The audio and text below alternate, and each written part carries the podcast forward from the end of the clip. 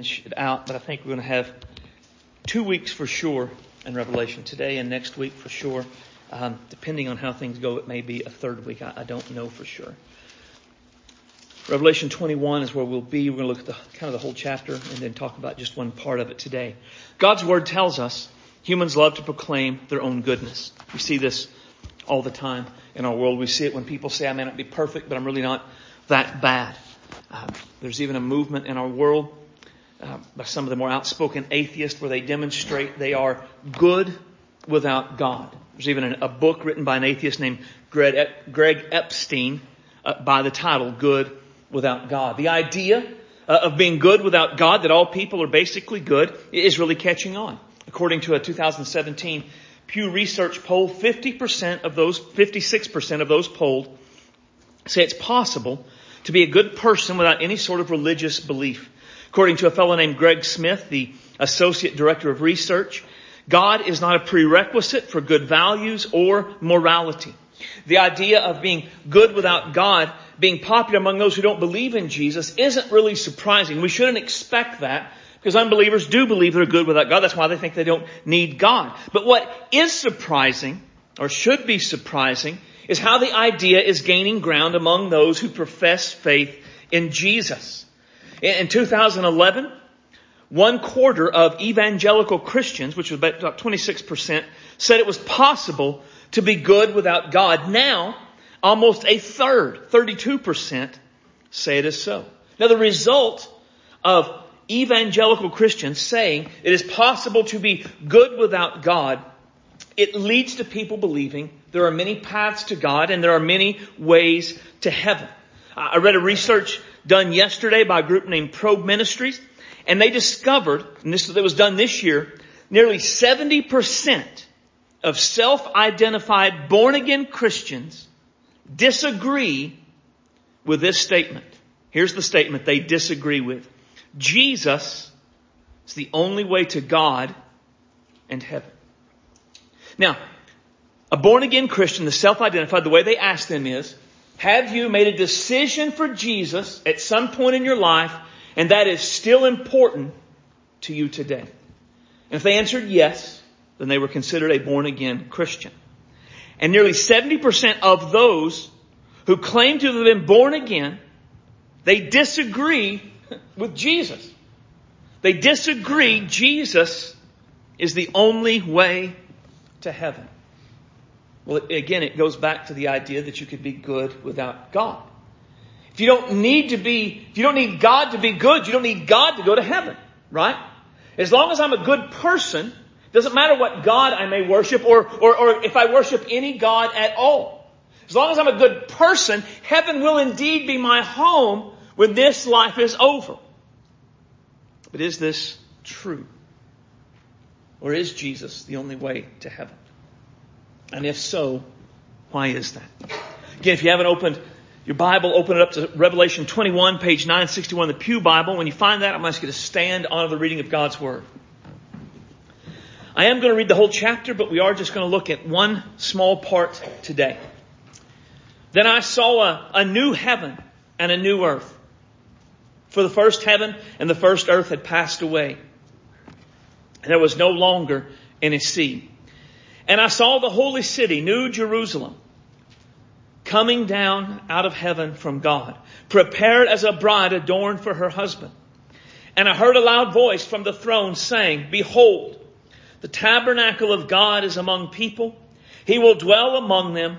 They shall be his people and God himself will be among them.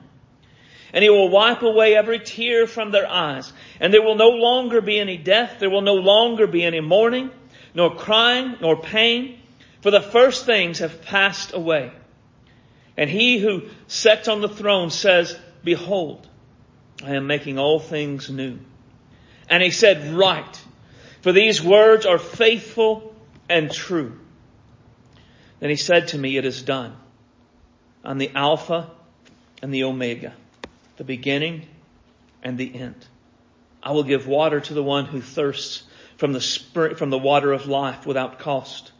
The one who overcomes will inherit these things and I will be his God and he will be my son. But the cowardly, the unbelieving, the abominable, murderers, the sexually immoral, sorcerers, idolaters, and all liars have their part in the lake that burns with fire and brimstone, which is the second death. Then one of the seven angels who had the seven bowls full of the seven last plagues came and spoke to me saying, come here.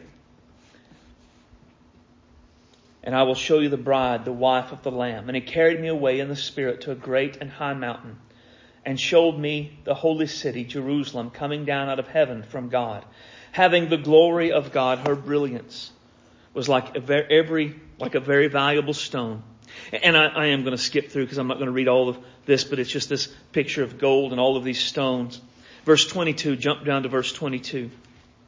And I saw no temple in it, for the Lord God the Almighty and the Lamb are in its temple. And the city has no need of the sun nor the moon to shine in it, for the glory of the Lord illuminated it, and its lamp is the Lamb. The nations will walk by its light, and the kings of the earth will bring their glory in it. In the daytime, for there will be no night there, its gates will never be closed, and they will bring the glory and the honor of the nations into it. And nothing unclean, and no one who practices abomination and lying shall ever come into it, but only those whose names are written in the Lamb's book of life. The title of the message this morning is One Hope, One Way. Let's pray. Father, we love you today. We praise you for your grace and your goodness. We ask you, Father, to work in our hearts this morning. Search us and try us. See if there's anything in our lives that's not as it should be.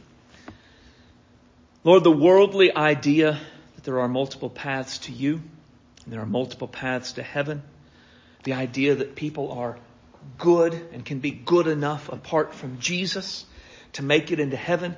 Father, it, it is everywhere. And Lord, those of us in here today have heard that. We have had people explain that to us. Or Lord, quite possibly some in here today have embraced it themselves. Father, this is contrary to your word. This is not what's true. This is a lie, a doctrine of demons, the apostle Paul calls it. So today as we look at your word, let your word and your spirit work together to clarify in our minds what is right and what is true. Let your word and your spirit work together to smash any strongholds we have erected in our minds that, that keep us from embracing the truth of your word and bring our thoughts captive to the obedience of Christ. Where our beliefs are wrong, correct them. Where our lives are out of sync with your words, convict us. Father, today, let what we do and what we study, let it change us. Let it strengthen us. Let it equip us so we can be lights that would shine brightly for you everywhere we go. Fill me this morning with your Holy Spirit.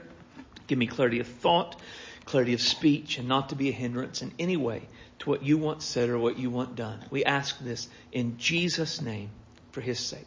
Amen. You may be seated. I, I once heard Christianity summed up as the three B's, the book, the blood, and the blessed hope. Of course, the book is God's word, the blood is the blood of Jesus, and the blessed hope is the hope of heaven.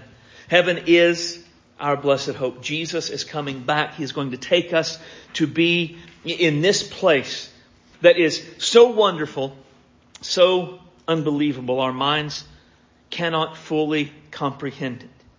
It is a place where there is no sickness, there's no sorrow, there's no dying. All the things of sin and of this world have passed away. It is a place where there's no need of the sun because Jesus illuminates the city. It is a place where the, the streets are gold and there are gems and crystals in the foundations and in the walls around us. It is a place where if there were any tears, God himself would wipe them away. And, and it's just this beautiful picture of a wonderful hope we have. Glad reunion day. Those who have loved Jesus and have gone before us, they're here. They're waiting on us and one day we will join them. But in the midst of this beautiful picture of this glorious place, there are some statements that seem out of place.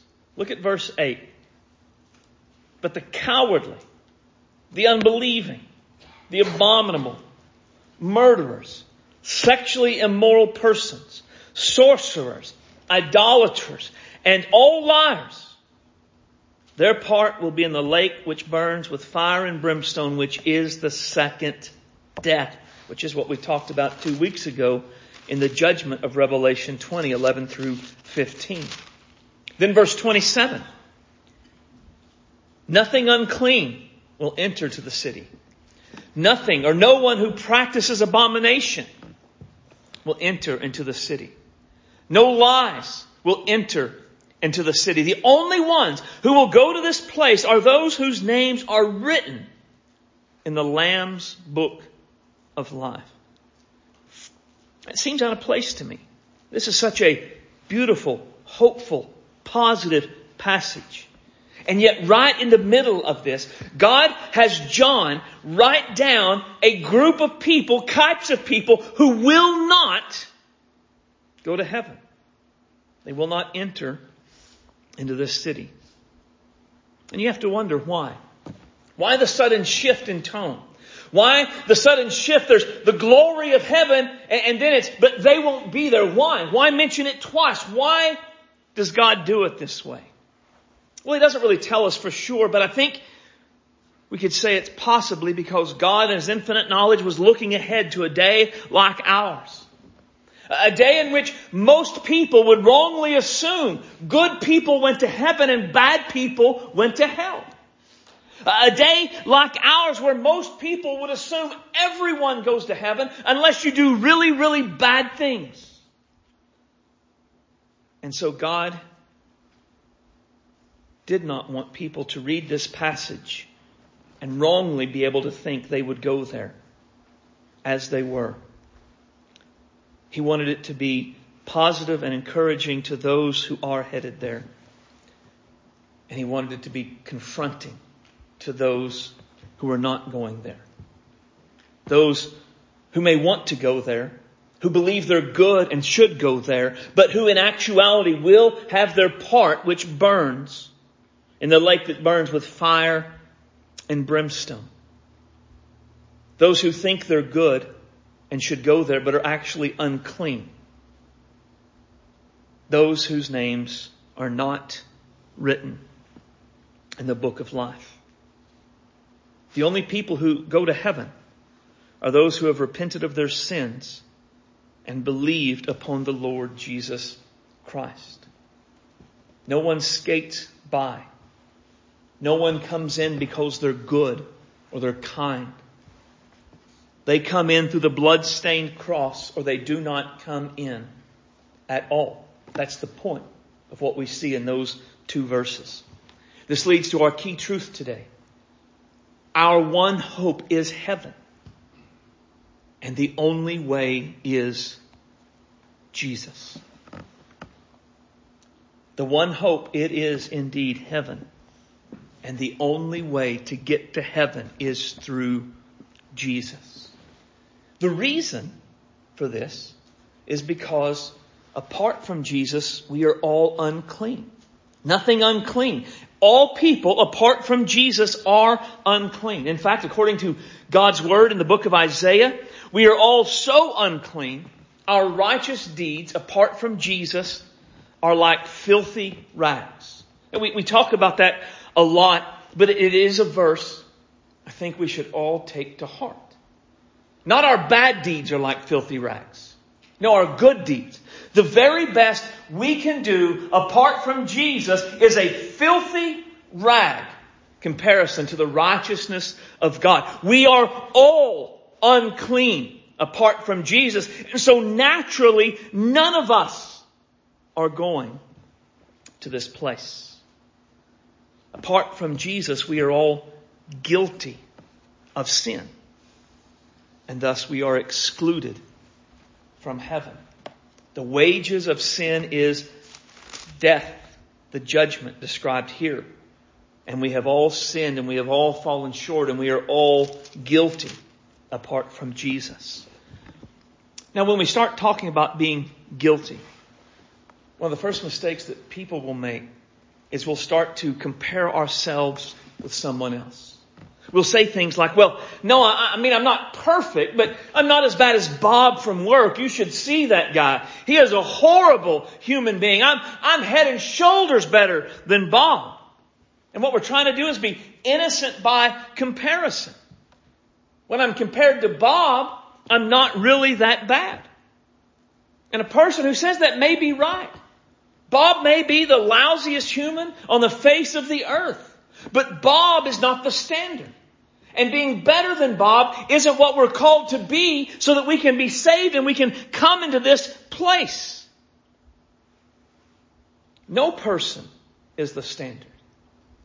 The standard for determining guilt or innocence is God's law. And what does the law say? It speaks to those who are under the law that every mouth may be stopped and all the world may become guilty, accountable to God. So here's the purpose of the law. The law shows us we've sinned. We look at the law and what the law says is, I'm guilty. The law makes us accountable. The law shuts our mouths. We, we declare, I'm not bad. I'm not nearly as bad as, as Bob from work. And then we look at the law and we say, oh my goodness, I am unclean. I am unrighteous. I am guilty. So that does bring up the question of what is the law? What are we talking about when we say the law? Primarily, when we talk about the law, we're talking about the Ten Commandments. The Ten Commandments make up the foundation of God's righteous standards. All of the moral commands in the Old and the New Testament basically flow out of the Ten Commandments. They make up the absolute standard. So what I want us to do this morning is, is quickly-ish look at the Ten Commandments. And, and just to see, right? Because if, if we've repented of our sins and, and been saved through Jesus, we are born again, then look at the Ten Commandments, we'll just be like, whoo, thank you, Jesus, that I'm saved. But if we're not, then look at the Ten Commandments will remind us of our guilt. And it will show us our desperate, desperate need for Jesus and lead us to the place where we can repent, we do believe, and we can be saved. So the Ten Commandments, number one, no other gods before me. This is hard, right? This, this is hard because it's not as easy as it seems, right? Well, I've never worshipped Allah or never prayed to Buddha. I've never, I've never worshipped any other God. Therefore, I've kept it. But it doesn't mean just that. There's not only the negative of have no other gods, there's a positive, which is God is first. The positive aspect of this command is God must be first. So to have kept this command, what would mean is that God would have to have been the supreme object of our love, our devotion, and our service. Every moment of our lives. From the day we were born until the day we die. Now it couldn't be just that I said, yes, God is first in my life. It must be seen. It must be shown. God must have been first in my values. God must have been first in my priorities. God must have been first in my speech. God must have been first in how I acted. God must have been first in how I reacted.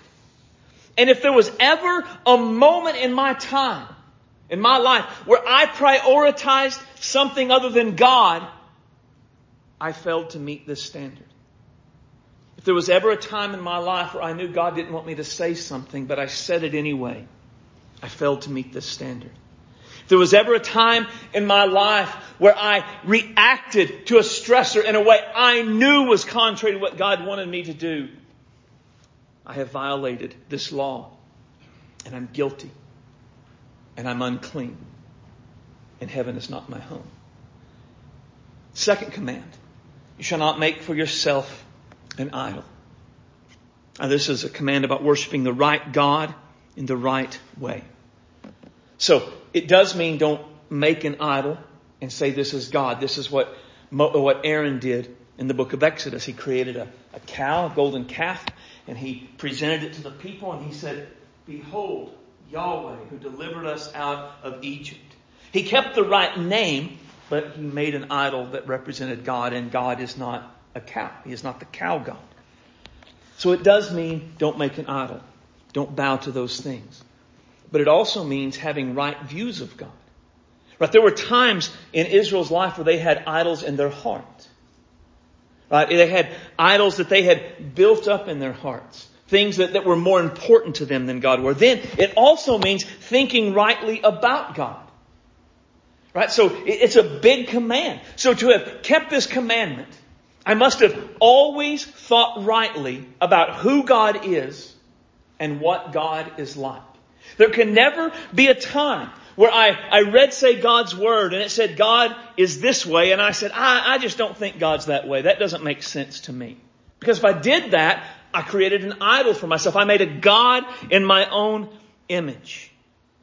But it also means I could never have given myself over to be devoted to any sort of false gods of our culture. Right? So for our culture, there aren't a whole lot of like come to the temple and worship the idol. We don't do that. That doesn't mean we don't have idols, does it?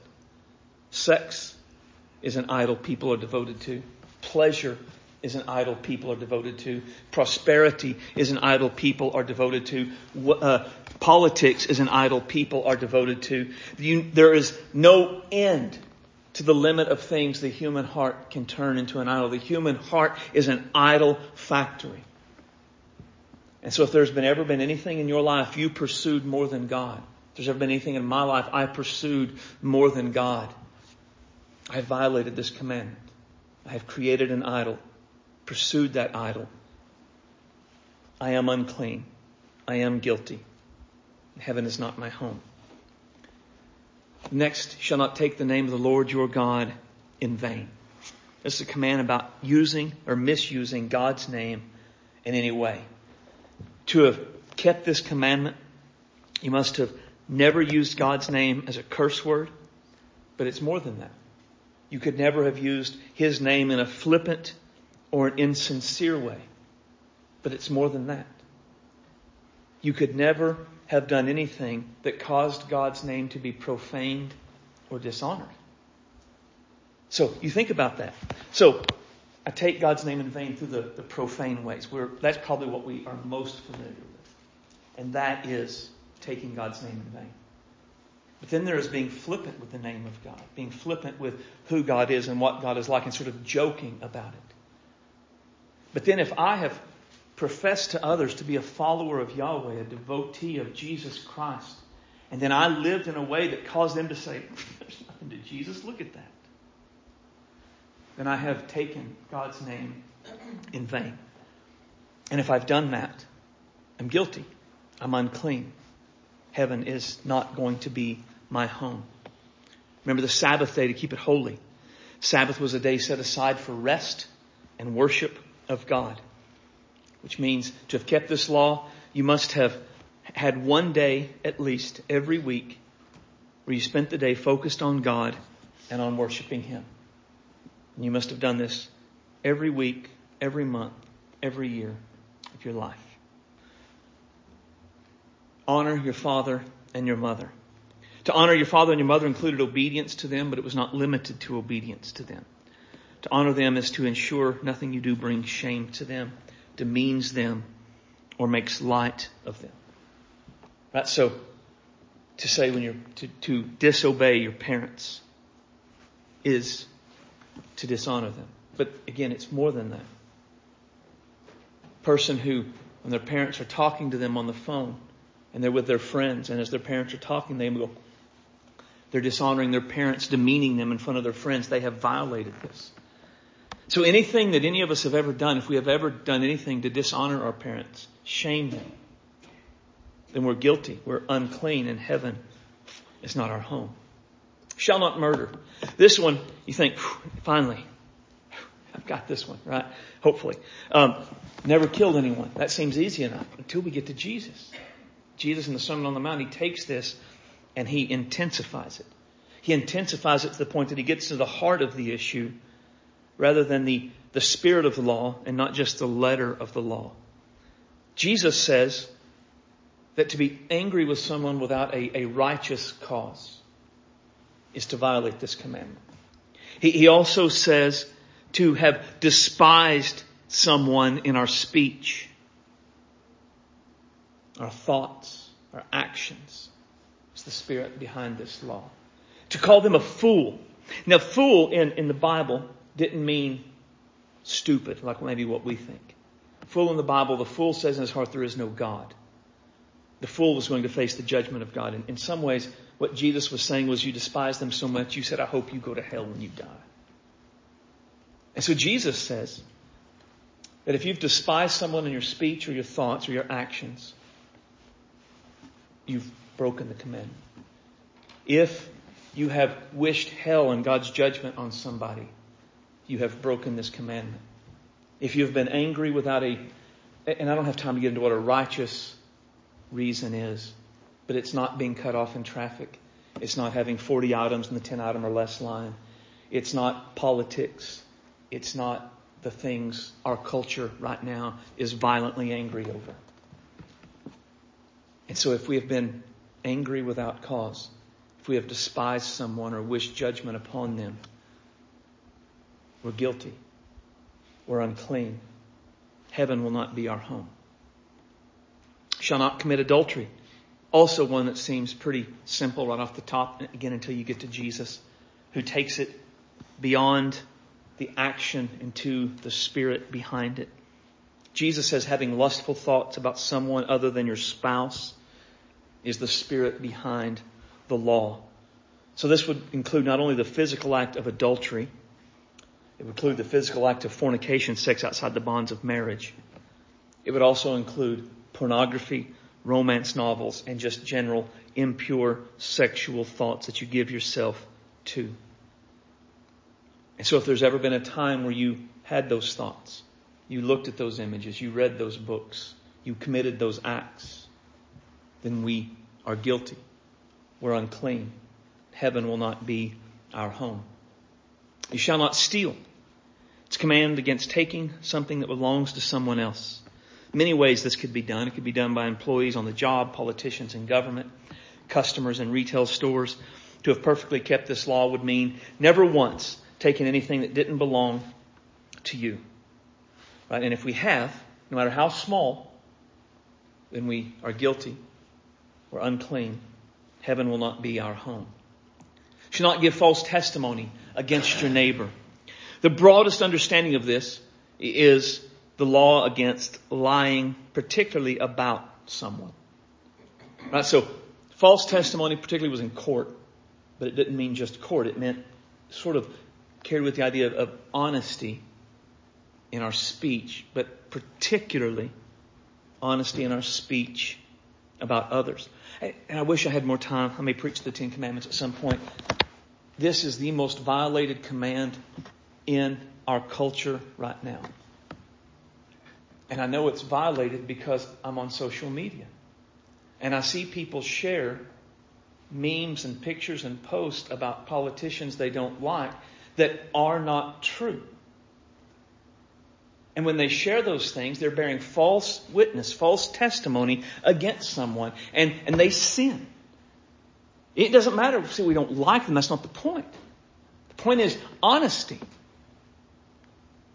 And so to, to lie about someone, intentionally lie about someone, no matter who they are, is the violation of this to tell gossip about someone, particularly if we don't really know for sure if it's true, is a violation of this. To intentionally seek to discredit someone through falsehood is a violation of this commandment. And a violation of this commandment makes us guilty. It makes us unclean. And it ensures heaven will not be our home. And then the final, shall not covet. You can see there's a, a wide array of ways you could covet. You can covet a house. You can covet people. You can covet prosperity. You can covet animals or ox would be like a farm implement or maybe a car or anything that belongs to your neighbor.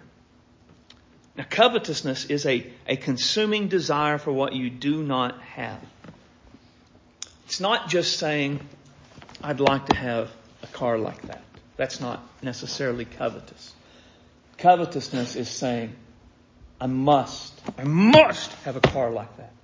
It might even make you into the point where you're angry that they have it and you don't. I'm as good as they are. I should have it. I, I hope something bad happens to them so they won't have it because I don't. All of those are examples of covetousness. Covetousness becomes whatever the object of our covetousness is, it becomes the the desire, the focus of our lives. Acquiring this thing, whatever it is, becomes a consuming passion. And if we have ever looked at something someone else had and had a consuming passion, we must have it, and maybe we even thought ill about them because they had it, we have violated this law. We are guilty. We're unclean. Heaven is not going to be our home. Now, any person who has violated even one of these commands in even the smallest ways is unrighteous and guilty and excluded from heaven. Now, one thing to keep in mind about the Ten Commandments is it's a pass or fail test. Either you pass with a hundred or you fail. There is no in between. It doesn't matter the size of the violation. A fail, it's, the violation itself is a sin, makes us guilty, makes us unclean, and excludes us from heaven. And the idea of the perfect score is even difficult. It's not like there was this one day and everything worked out. And on this one day, I perfectly kept all ten commandments. It's not it. To have perfectly kept the law, I must have kept all ten perfectly from the day I was born, and I must continue to keep them until the day I die. At no point can I ever deviate. At no point can I ever fall short. Because even one slip up brings guilt, uncleanness, and excludes us from heaven. So what this does is this brings us right back to what we saw in Romans. The purpose of the law. Every mouth may be closed. All the world become accountable to God. No one looks at the Ten Commandments, understands what they mean, and comes away thinking they're good. Not if they're being honest. Honesty compels us to say, I am guilty. And so, what does he go on to say? Because by the works of the law, none of mankind will be justified in his sight. The law is merely the knowledge of sin. No one will ever be righteous because of his or her adherence to the law. No one will make it to heaven because of how good they were. No one will stand before the judgment seat in Revelation 20, have Jesus review their transgressions and their adherence to the law and hear Jesus say, good enough. Welcome to heaven. Rather, anyone who stands before Jesus and is dependent on their adherence to the law for their righteousness will hear, you're guilty. You're unclean. Depart from me. Now, something I found interesting as I was thinking about this and studying it. The reality is this there are not people who try to keep the Ten Commandments in an effort to be good. Instead, what most people do is they make up their own moral code. Right? They may take some from the Ten Commandments. Don't lie. I mean, you know, unless you have to. They, they take some from Jesus, you know, do unto others, love your neighbor. But in the end, it, it's kind of this mishmash of religious ideas and personal morality. This is the code most people claim they're good enough by.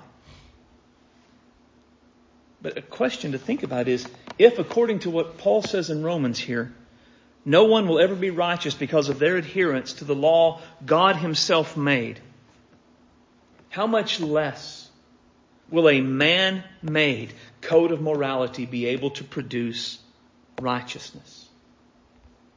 It can't. It won't ever. So the idea good people go to heaven and bad people go to hell is a myth because there are no good people. There are only guilty people, unclean people, people who are excluded from heaven on their nature and on their natural works. So where does this leave us? Well, it, if this was all there was, it would leave us in Revelation 20 verses 11 through 15. Great white throne, everybody standing before him, the books being opened, the sea and the dead bringing up those who were in it, people being cast into the lake of fire, which is the second death. This is where we all are on our own. We're justly condemned. We have no way to fix ourselves. We have no way to save ourselves. We cannot turn over a new leaf and make it better. It leaves us in need of a Savior. And thankfully, God has sent us a Savior.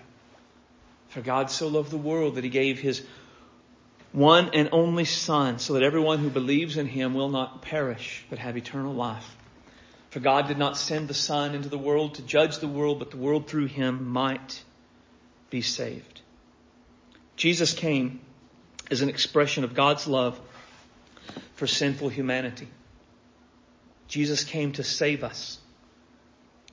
He didn't save us by an example He set. He didn't save us by being kind and showing an example of kindness. He didn't save us by His teaching and leaving us an example of teaching. Jesus saved us through His death.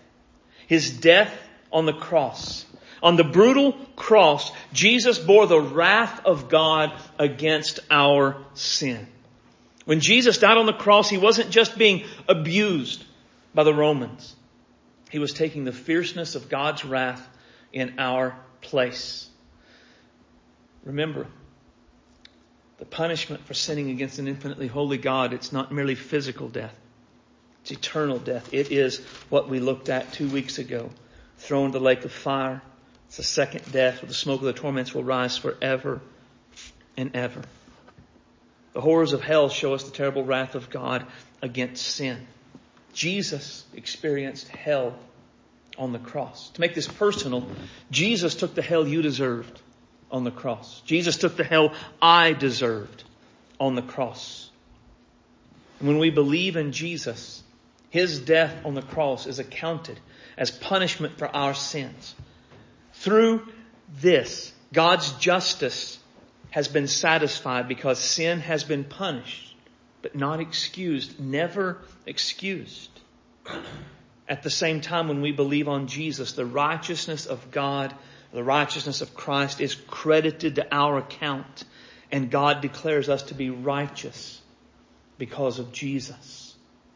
You see, as a born again disciple of Jesus, we're not righteous by our adherence to the law. We're righteous because Jesus kept the law. We stand before the throne of God perfect and complete in the righteousness of Christ. We are justified. It is just as though we had not sinned. It is just as though we had perfectly kept the law. This is why there is no condemnation for those who are in Christ Jesus. No one, no one is righteous apart from Jesus. But everyone can become righteous through faith in Jesus. But here is where the rubber meets the road. It is one thing to say people are unrighteous. People are guilty. People are excluded from heaven. The reality, everybody can say that. Everybody says that. Here's the question for you, for me. Can you say, I am guilty. I am unrighteous.